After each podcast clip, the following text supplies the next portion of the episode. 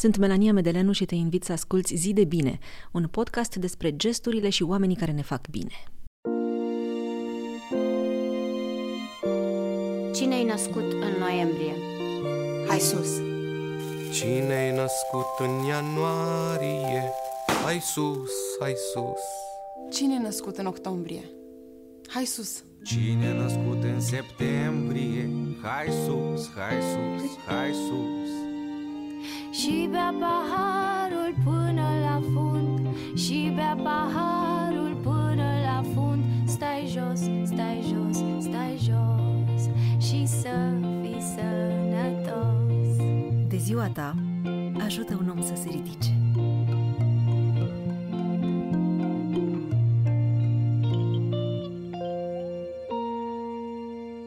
Fiecare zi e zi de bine.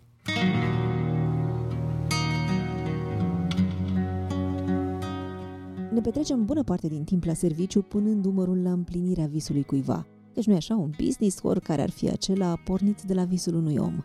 Ajungem acasă obosiți, tracasați, pentru că a doua zi să o luăm de la capăt. Când a fost ultima oară când te-ai gândit la visul tău? Da, visul tău. Și mai ales, ce ai făcut concret ca să-l pui în practică? Dacă te-ai ocupat deja de asta, podcastul de astăzi te poate ajuta cel mult să te verifici pe aici pe acolo. Dacă încă nu te-ai apucat de treabă, e un moment bun să faci primul pas. Cel mai mic pas. Asta o să-ți spună și invitata mea de astăzi, că după ce-ți clarifici visul, e important să te întrebi care e cel mai mic pas spre realizarea lui. Mirela Opra este Dream Manager, iar pe la cursurile ei au trecut sute de oameni cu visuri puse în așteptare, care în cele din urmă au prins aripi. Despre conceptul de Dream Management și care sunt cel mai des întâlnite obstacole în calea visurilor noastre, dar și care sunt resursele pentru a le depăși, vorbim astăzi cu Miru, un om cu o experiență uriașă în management de organizație, care, prin metode de coaching și nu numai, a ajutat sute de oameni să-și transforme visurile în realitate. Bună, Mirela! Am văzut tot felul de manageri de-a lungul timpului, dar cu tine am descoperit primul manager de visuri. Cum vine asta? Ar, ar putea să pară o denumire foarte simpatică așa pe o carte de vizită, dar e treabă serioasă? Da, este treabă foarte serioasă și, de fapt, eu am și avut, într-adevăr, la un moment dat, cărți de vizită cu această denumire simpatică.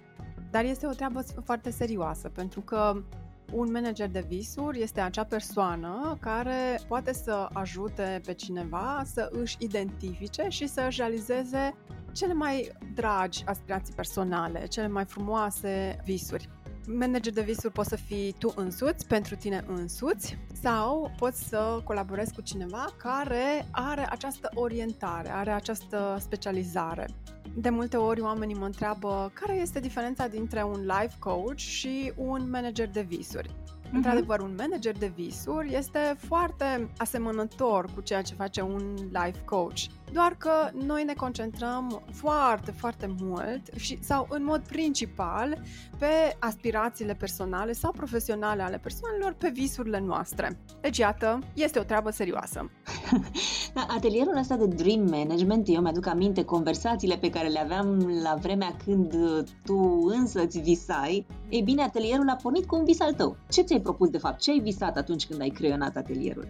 Da, a fost o experiență absolut uh, extraordinară. Eu citisem o carte care m-a inspirat foarte mult, o carte care se numește The Dream Manager, chiar așa, managerul de visuri scrisă de un autor australian pe care îl cheamă Matthew Kelly. A fost o carte foarte ușor de citit, o parabolă, să zicem așa, din domeniul de business, în care era vorba despre o companie care avea o foarte mare problemă cu fluctuația de personal. Oamenii nu voiau să muncească în acea companie, nu erau bucuroși să muncească acolo, din două motive. Odată pentru că cultura organizațională a acelei companii nu era maxim ce îți puteai dori și odată pentru că acea companie se ocupa de servicii de curățenie și al cui vis este să se trezească dimineața și pe salariul minim pe economie, pentru că acesta este specificul industriei, să spele toată ziua chiuvete, mochete, toalete prin casele oamenilor sau birouri și așa mai departe.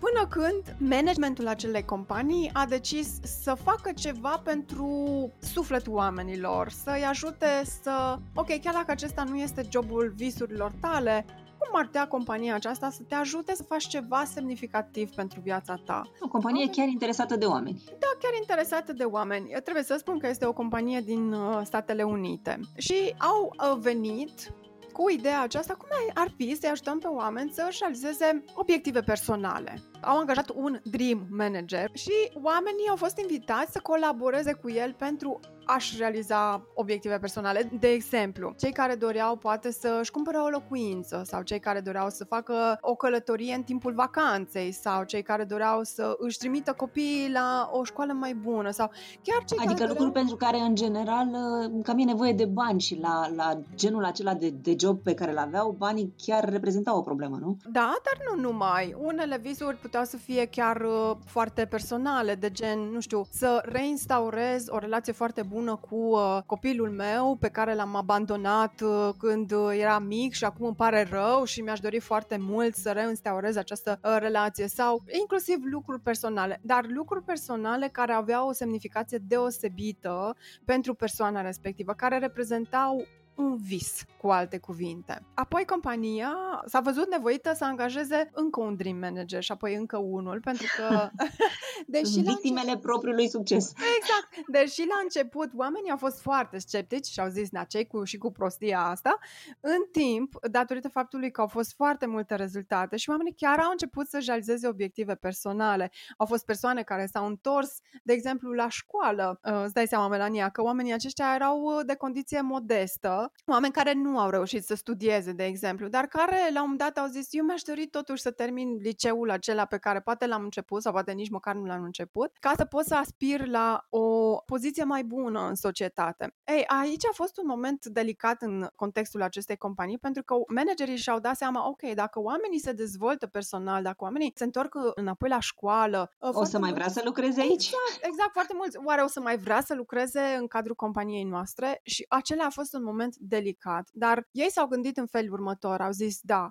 noi trebuie să investim în oamenii noștri, să-i ajutăm să-și realizeze visurile, chiar dacă visul este să plece din compania noastră, ă, să-și deschidă o mică afacere sau să facă, nu știu, un curs și apoi să devină contabil mai degrabă decât uh, curățător de toalete. De ce? Pentru că, de fapt, în, a- în acest fel noi contribuim cu adevărat la realizarea oamenilor și încă un lucru aproape egoist din punctul de vedere al companiei și anume, ei s-au gândit așa, nouă ne convine mult mai mult ca oamenii noștri să vină la lucru cu entuziasm, știind că noi facem maxim ce putem pentru ei, pentru că din momentul, uh, există studii științifice care arată că din momentul în care o persoană formulează dorința de a pleca din companie și până când acea persoană reușește să plece, pot să treacă foarte multe luni, uneori foarte mulți ani. Și întrebarea Știu este, bine asta.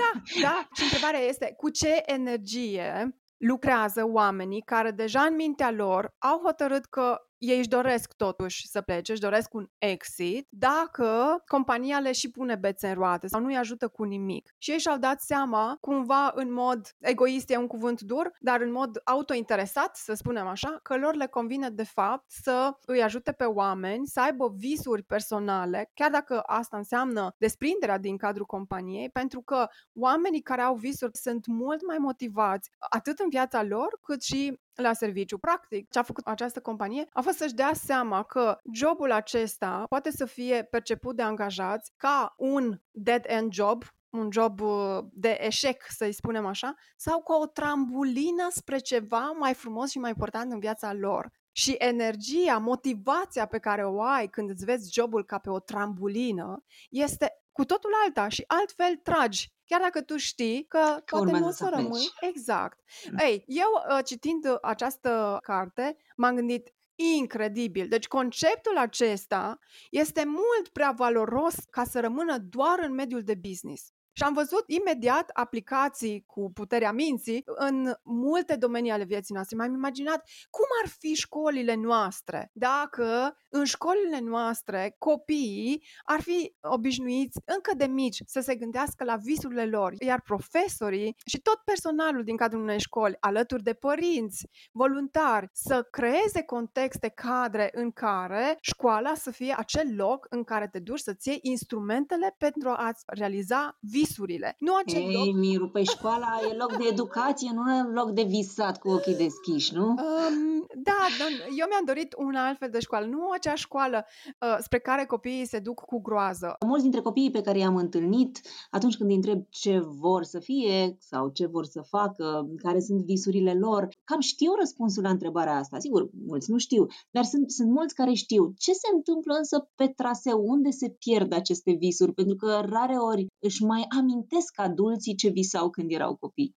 Eu cred că noi facem o foarte mare greșeală pentru că noi îi întrebăm pe copiii noștri ce vrei să te faci când ești mare. Nu îi întrebăm care sunt visurile tale, care este visul tău. Sunt două întrebări foarte diferite, iar prima ce vrei să te faci când ești mare, vine cu o presiune pe care noi o punem de la vârste foarte fragede asupra copiilor. Și mai este încă ceva. Foarte mulți părinți doresc să își orienteze copiii spre o meserie pe care ei o consideră oportună, potrivită, fără să-și dea seama că meseriile viitorului se vor schimba într-o așa de mare măsură încât noi nici nu putem să ne, ni le imaginăm acum. La atelierele mele am cunoscut persoane absolut disperate care au venit și mi-au spus, știi, noi suntem amândoi ingineri sau noi suntem amândoi farmaciști și avem uh, o afacere în domeniul acesta sau uh, eu sunt contabil uh, și soțul meu are afacerea lui în domeniul, uh, nu știu, construcțiilor. Și ce să vezi? Fata noastră vrea să se facă actriță sau băiatul nostru vrea să se facă cântăreț. Și pe ce ton e spus asta? Cu, cu groază, cu îngrijorare? Exact, cu foarte multă îngrijorare, cu foarte multă uh, neplăcere, cu foarte multă uneori chiar disperare. Cum adică? O ia pe arătură. Sau um, foarte haios, o doamnă care era polițistă. Mi-amintesc uh, de ea de la o întâlnire de la Timișoara. Era absolut oripilată, foarte îngrijorată, aproape depresivă, cred, uh, pentru faptul că băiatul ei își dorea să se facă gamer. Adică acea profesie este o profesie acum care inventează jocurile acestea pe calculator, jocurile pentru copii și așa mai departe. Și ei o, se o profesie care de altfel presupune foarte multă creativitate, nu? Exact, foarte multă creativitate și ce să vezi, mai presupune uh, de multe ori și o foarte bună remunerație financiară. Dar doamna nu uh, știa despre partea asta. Era îngrozită că băiatul ei nu făcea altceva decât să, să, să joace toată ziua, să stea la calculator și nu își dea seama de potențialul imens, adică s-au construit averi, s-au construit uh, imperii pe industria aceasta. Părinții au această tentație să descurajeze copiii spre anumite meserii, spre care ei cred că nu sunt oportune, nu le recunosc din trecutul nostru, trecutul nostru industrial uh, și așa mai departe. Iar asta este foarte păcat. Cum sunt strivite visurile copiilor? Păi uite așa sunt strivite. Pentru că dacă copilul astăzi îți spune vreau să mă fac actriță, mâine îți spune vreau să mă fac gamer, mâine, mâine îți spune vreau să mă fac uh, cine știe ce, o meserie care uh, reprezintă viitorul omenirii uh, mai degrabă decât trecutul, adică, nu știu, contabil sau uh, mai știu eu ce. familiarul. Hey, familiarul, nu trecutul. Foarte bună precizare. Mulțumesc, Melania. Deci, dacă noi, de fiecare dată când copilul nostru vine cu un astfel de vis profesional către noi, noi îl descurajăm mereu și spunem, nu-i bine, vai, cum te-ai putut să te gândești uh, la asta, în timp noi ce comunicăm copiilor noștri? Că nu știu să viseze, că nu e de ei să viseze, că n-are rost să viseze. Și ajungi să vorbești cu copii de 15 ani, 16, mă rog, adolescență sau chiar tineri care îți spun că nu au niciun vis. Iar eu nu cred în asta. Fiecare zi e zi de bine. Acest podcast este susținut de Lidl România, EON Group România și Unicredit Bank, parteneri strategici ai Asociației Zi de Bine în 2021.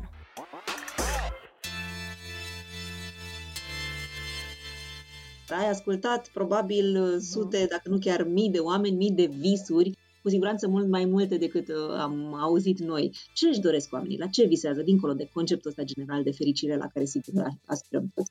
Foarte multe dintre visurile pe care le aud sunt visuri pe care eu le categorizez într-o categorie anume și anume visuri de contribuție. Adică lucruri pe care oamenii vor să le facă pentru societate, da, și pentru sufletul lor, dar și ca să facă o lume mai bună, să creeze o lume mai bună în jurul lur. Serios? Deci da. sunt așa de mulți oameni care visează da. să, să fie alături pentru alții? Asta îmi spui? Da, da, da, da. Aproximativ, cred, cred, în jur de 50%, dacă nu poate și mai mult, wow. dintre visurile. Da, m-a impresionat și pe mine. De fapt, oamenii ce vor în viața lor este sens. Oamenii vor, de fapt, când se gândesc la visurile lor, ce este mai important în viața mea, spre ce tinde sufletul meu cel mai mult. Dacă eu mi-aș da voie, într-adevăr, să mă gândesc la obiectivele mele cele mai prețioase, cele mai profunde, care sunt acelea? Până la urmă, acelea sunt cele din sfera de sens, de scop, menirea, dacă vrei, cu care simți că ai venit în această lume. Acelea sunt cele mai valoroase lucruri din viața noastră și atunci este firesc ca ele să se exprime în mod practic, pragmatic, prin intermediul a ceea ce denumim noi un vis. Și spui sens și înțeleg nevoia de sens pentru că, na, eu însă mi-am trăit-o pe mhm. propria piele și o trăiesc încă, dar această nevoie de sens poate să îmbrace foarte multe forme. Adică atunci când oamenii spun aș vrea să contribui, da, sub forma unui vis, aș vrea să contribui, ăsta începe deja să se ramifice în, în multe direcții sau de asemenea găsești un numitor comun? Sunt foarte multe uh, lucruri pe zona, cum ziceam, zona social, de a contribui în societate într-un fel sau altul, fie în plan social, adică să ajutăm pe cei din jur, de exemplu, persoane care vor să ajute copiii, să construiască o bibliotecă în satul lor, să construiască o inițiativă de joacă și timp liber pentru copiii din sat, să facă un after school pentru un grup de copii defavorizați. Deci, acum mă refer pe zona socială sau pe zona artistică. Uh, să, nu știu, fondeze un uh, teatru independent să facă o trupă de muzică și așa mai departe. Dar foarte multe dintre uh, lucrurile pe care le aud merg în direcția aceasta, să contribuim, să facem ceva mai bun în jurul nostru. După care, un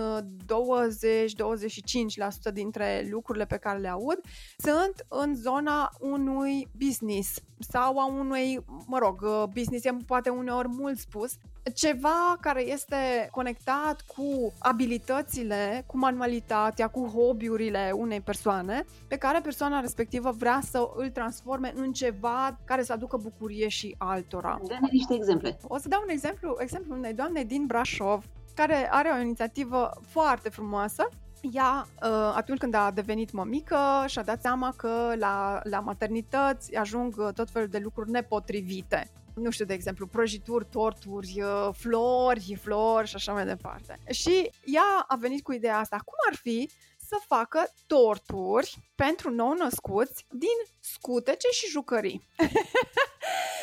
și uh, a creat această inițiativă și poți să cumperi de la ea, ea face niște torturi, în ghilimele, desigur, care arată spectaculos și pe care tu poți să le comanzi pentru o proastă mămică să ajungă la maternitate și când îl desfaci, hop, Vai, sunt jucării înăuntru și Pampers și alte lucruri care utile, sunt cu da. adevărat da. utile pentru copilaj și pentru mămicuță. Foarte frumos. Deci avem uh, visuri legate de, de nevoia de sens, apoi uh, visuri legate de nevoia de flexibilitate a timpului și de împlinirea unor pasiuni. Mai sunt și alte categorii? Cred că uh, visuri de împlinire a unor uh, hobby-uri sau unor dorințe pe care le-am avut din copilărie. Din copilărie mi-am dorit să zbor cu parapanta. Din copilărie mi-am dorit, uh, nu știu, să fac o călătorie uh, nu știu unde. Avem o fișă de lucru care se numește Visurile mele. Este o fișă cu două pagini și sunt mai multe arii în care invităm cursanții să se gândească în mod structurat la visurile lor. Există, de exemplu, area material-financiar. Ce îți dorești tu din punctul acesta de vedere? Și eu glumesc și zic, casa de la munte, barca pe ocean, iahtul din Marea Neagră. Deci nu e întotdeauna o glumă, nu? nu întotdeauna, am avut chiar persoane care asta și-au dorit, un uh, domn ITist din Timișoara, asta aș dorea, să reușească să-și cumpere o bărcuță cu care să uh, facă, vrea el să ajungă din Marea Neagră, Mediterana și așa mai departe. Și tu îi pui pe oameni să completeze cu visuri din respectivele domenii? Se întâmplă Mhm. vreodată, Miru, să-ți dea foaia goală, să-și dea seama că n-au niciun vis sau că nu reușesc să identifice unul? Asta nu pățesc uh, frecvent. Cel mai frecvent mi se poate întâmpla ca, eventual, dar acesta reprezintă o minoritate de 10-15% uh, dintre participanți să pună foarte puține visuri. Să pună unul, maxim două visuri la fiecare categorie, sunt uh, 7-8 categorii, sau la unele să nu scrie chiar deloc. Și surprinzător, foarte adesea oamenii nu scriu la partea materială. E, pentru mine a fost așa o surpriză, eu m-am gândit că suntem mai orientați pe, pe zona asta. Dar am un exemplu uh, cu o doamnă din Roman, când uh, s-a întâmplat că eu am insistat un pic ca oamenii să scrie pe lista visurilor, visurile lor personale. Adică mamele uneori, mai ales mamele, au tendința să scrie pe lista de visuri visuri pe care ele le au pentru copiilor. Îmi doresc ca băiatul meu să se căsătorească, să își găsească un job bun, să termine facultatea, o facultate bună și așa mai departe. Dar și eu am insistat în acea ocazie un pic pe faptul că aș vrea foarte mult ca ei să scrie visurile lor proprii pentru ei înșiși. Dar poate că doamna- ei, ei simt că e pentru ei înșiși, știi? Fericirea copilului e fericirea ta, nu? Nu. Hai, distruge toate miturile, hai! Nu. Fericirea ta este fericirea ta și fericirea copilului este fericirea copilului. De la un punct încolo, e corect că tu, ca părinte, ești responsabil pentru propria ta fericire și trebuie să trăiești tu prin tine însuți, nu prin intermediul copilului. De multe ori eu cred că acei părinți care trăiesc prin intermediul copiilor lor, de fapt, pun o povară foarte mare pe copiii lor. Tu trebuie să-ți trăiești viața ta, să fii un exemplu pentru copilul tău despre cum îți poți îndeplini visurile, despre cum poți să fii fericit în lumea aceasta, iar el, copiind de la tine și tu modelându-i fericirea, comportamentul acesta al fericirii și sentimentele fericirii prin ceea ce ești tu, îl vei învăța și pe el fericirea. Dar tu nu poți să fii fericit prin intermediul copilului tău. Fiecare zi e zi de bine.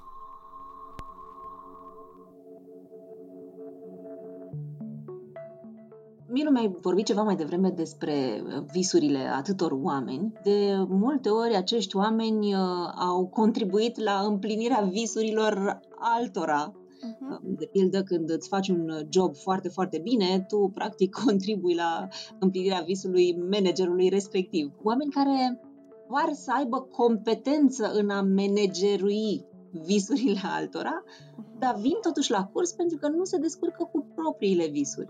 Și întrebarea e care sunt cel mai des întâlnite obstacole în calea visurilor noastre? De ce ne, ni se pare că e atât de greu să ne împlinim visul încât ne trebuie un curs pentru asta?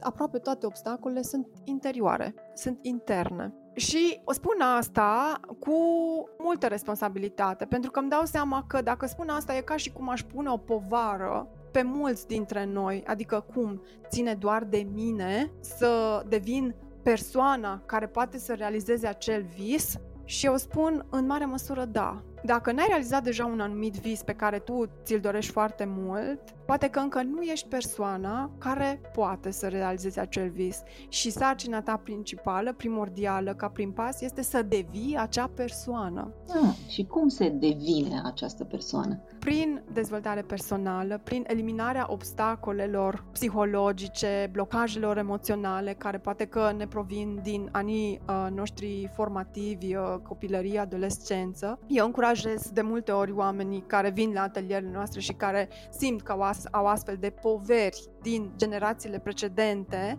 să îndrăznească, să meargă spre zona de terapie dacă au uh, nevoie, ca să se elibereze de acele poveri, de acele lanțuri care sunt uh, puse pe sufletele lor și care nu le permit să fie persoanele care pot să realizeze acel vis. De ce spun asta? Pentru că dacă tu ai un vis, tu cu siguranță în interiorul tău, dacă ai sămânța visului, ai și competențele tot în sămânță tot la nivel de sămânță în interiorul tău. Trebuie doar să faci ca acele competențe să devină Viața la lumină. plătuțe și apoi copăcei viguroși care să-ți permită să faci ceea ce îți dorești, cu o excepție.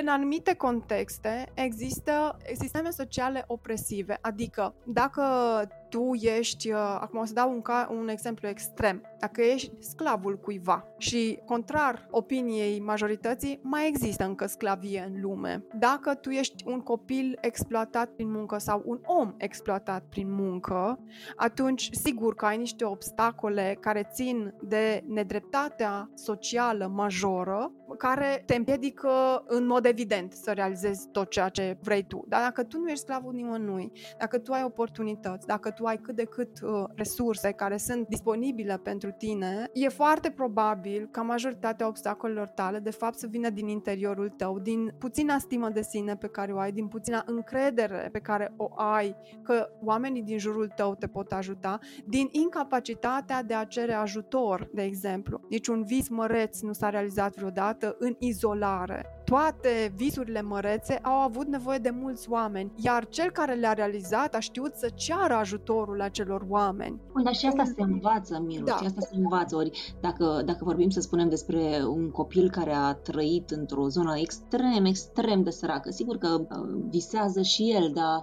Da. hmm, unde se duce visul ăla când n-are ce să mănânce seara, știi? Că știm bine câți copii se duc uh, flămânzi la culcare în fiecare seară. Ce se întâmplă cu acel copil care se transformă în adult? Mai, mai poate să viseze, mai poate să se ridice? Și te rog, spunem că da.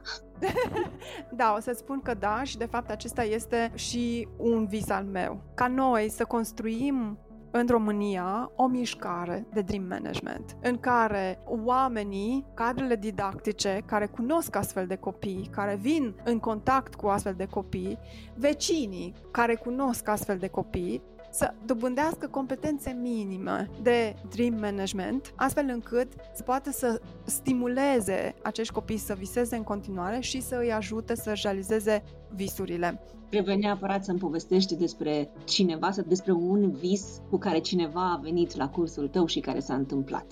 Vai, sunt uh, așa de emoționată în perioada aceasta pentru că chiar cineva foarte apropiat familiei mele a pățit așa datorită cursului de Dream Management. Știi, Melania, tu uh, îl cunoști pe fratele meu pentru că a fost și el uh, la tine în podcast. El, și știu un pic despre povestea aceasta, el acum uh, 6-7 ani s-a mutat în uh, Ferentar, foarte, foarte aproape de o zonă sugestiv denumită Alea Drogurilor, unde a început, el fiind actor profesionist, să facă un club de teatru pentru copiii de acolo. Când s-a mutat el acolo, inima mea a stat m-am uh, speriat foarte tare. Am zis, vai, fratele meu, de ce să se ducă să locuiască acolo, în gura lupului? El, în timp, a început să-mi povestească despre visul lui de a construi o casă pentru această trupă de teatru a copiilor care deja a început să se afirme, să câștige premii pe la diferite festivaluri. Ce să vezi, Melania?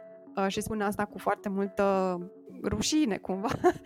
Ce să vezi, uh, nu l-am ascultat, nu l-am băgat în seamă. Mi-am dorit foarte mult să-i treacă visul acesta. Până când, la un atelier de Dream Management, a venit uh, partenera lui, Madalina. Mi-am și acum o sală la metrou Ștefan cel Mare. Într-o grupă, într-un grup, cred că eram vreo 10 persoane, în care fiecare a fost invitat să spună un vis al său. Madalina a povestit despre visul ei, de a devenise de acum și al ei, de a face casa Playhood. Playhood este numele acestei trupe de teatru. Am simțit ca în capcană, pentru că eu eram doamna Dream Manager, care trebuia, nu-i așa, să încurajeze visurile tuturor participanților. Uh, Joacă pe asta. Joacă pe asta. și ce să vezi, eu am uh, înghițit în sec și nu am zis prea multe lucruri, dar participanții, viclenii de participanți, au aplicat imediat metoda pe care le-o explicasem cu puțin timp înainte. Eu eram ca un fel de spectator, parcă mă și dedublasem, parcă ieșisem cumva un pic din corpul meu și priveam ca un uh, spectator de, de, de deasupra. Au început să aplice metoda și au descusut-o pe Modelina și cum vrei să arate această casă și unde va fi localizată și cine te va ajuta și care vor fi obstacolele și cum îți construiești liniștea mentală și sufletească ca să poți să realizezi ceea ce îți dorești. Și de ce ai avea nevoie? Și tot felul de întrebări din acesta au, dis- au descusut-o, au descusut-o. Și care ar fi pasul cel mai mic care ar, ar putea să îl faci în direcția respectivă. De acolo, Mădălina cred că a prins și mai mult curaj să vorbească despre visul ei unui număr cât mai mare de oameni și mai mare și mai mare. Până la urmă am început să cred și eu în uh, visul acesta, iar apoi au venit oameni care au știut să facă un buget în Excel, oameni care oameni care au știut să le pună întrebările potrivite și la un moment dat au venit și Asociația Zi de Bine. Îți mulțumim ție și Lucianei. E pur și uh, simplu intersecția dintre două visuri, știi? Da. Visul lor de a face ceva pentru, pentru acești copii și visul nostru de a susține un, un grup de copii care se află într-o situație relativ complicată. Așa că atunci când am auzit despre acest vis, mi s-a părut că e exact ce trebuie. Uite, uneori e nevoie ca două visuri să se întâlnească pentru a ieși ceva mai mare. Da, așa este. Eu acum sunt foarte fericită că acest vis există. Acum uh, se află sub denumirea de studiourile ferentari, pentru că acum nu mai este doar despre trupa de teatru, ci despre multe, multe alte zone artistice, despre fotografie, despre vlogging, despre dans, despre muzică. S-a, s-a extins foarte mult. Dar privesc în urmă ca fiind o lecție de viață pentru mine în ceea ce privește uneori cât este de greu să fii martorul visurilor celor din jurul tău, celor mai dragi din jurul tău, membrilor familiei. Uneori, cei care îți spun cel mai multe obstacole nu sunt străinii, ci tocmai cei care te iubesc cel mai mult mie mi-era clar că dacă fratele meu o să realizeze acest vis, nu o să mai plece din Ferentar. Eu mi-aș fi dorit să plece, că acolo, în, în ideea mea, era un loc periculos și nu puteam să-l susțin în, în direcția acelui vis. Miro, fost... nu știu de când uh, nu l-ai mai văzut pe, pe Ionuț și, și pe Mădălina, dar uh, pentru că noi am, am vizitat destul de des studiourile Ferentari în ultima vreme, pot să spun că nu i-am văzut niciodată pe ei doi atât de fericiți. Sunt absolut convinsă. Pandemia, într-adevăr, m-a ținut departe de ei. Eu nu am văzut uh, încă studiourile ferentari, sper să reușesc în curând. Dar, într-adevăr, sunt absolut convinsă că ei sunt foarte fericiți și a fost o lecție pentru mine ca să înțeleg cum uneori cei care sunt în jurul persoanelor care visează pot să își dorească în mod paradoxal și inconștient uneori ca ei să nu-și realizeze visurile, să-i tragă în jos. Și atunci ce faci când tu ai un vis și contextul din care tu faci parte, familia, grupul de prieteni, te trage în jos? Noi spunem la cursul de Dream Management că nu trebuie să renunți la visul tău, trebuie să-ți găsești acel trib de oameni care vor crede în visul tău pentru că ei au trecut deja puntea, au realizat deja ceea ce tu vrei încă să realizezi. Într-un fel, Asociația Zi de Bine a fost catalizatorul care i-a ajutat pe ei să treacă puntea aceasta. Miru, e fantastic ce faci și de atât de mult ajutor. Ce bun ar fi o lume plină de oameni cu visuri împlinite. Mulțumesc mult! Mulțumesc, Melania!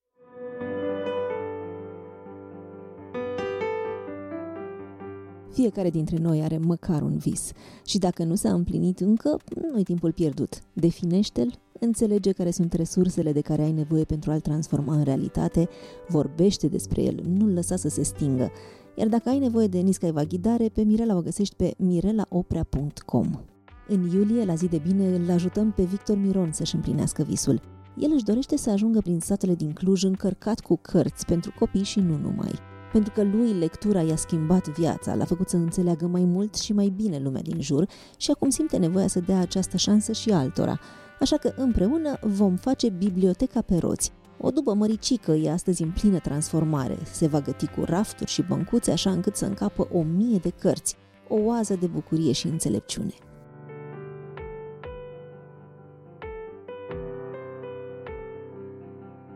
Și mă întorc la Miru care îmi spunea că un vis nu se prea împlinește de unul singur, are nevoie de susținători, așa că cer ajutor. Dacă aveți cărți de dăruit, dați-ne un semn pe contactarondezidebine.ro sau pe pagina de Facebook a Asociației Zi de Bine.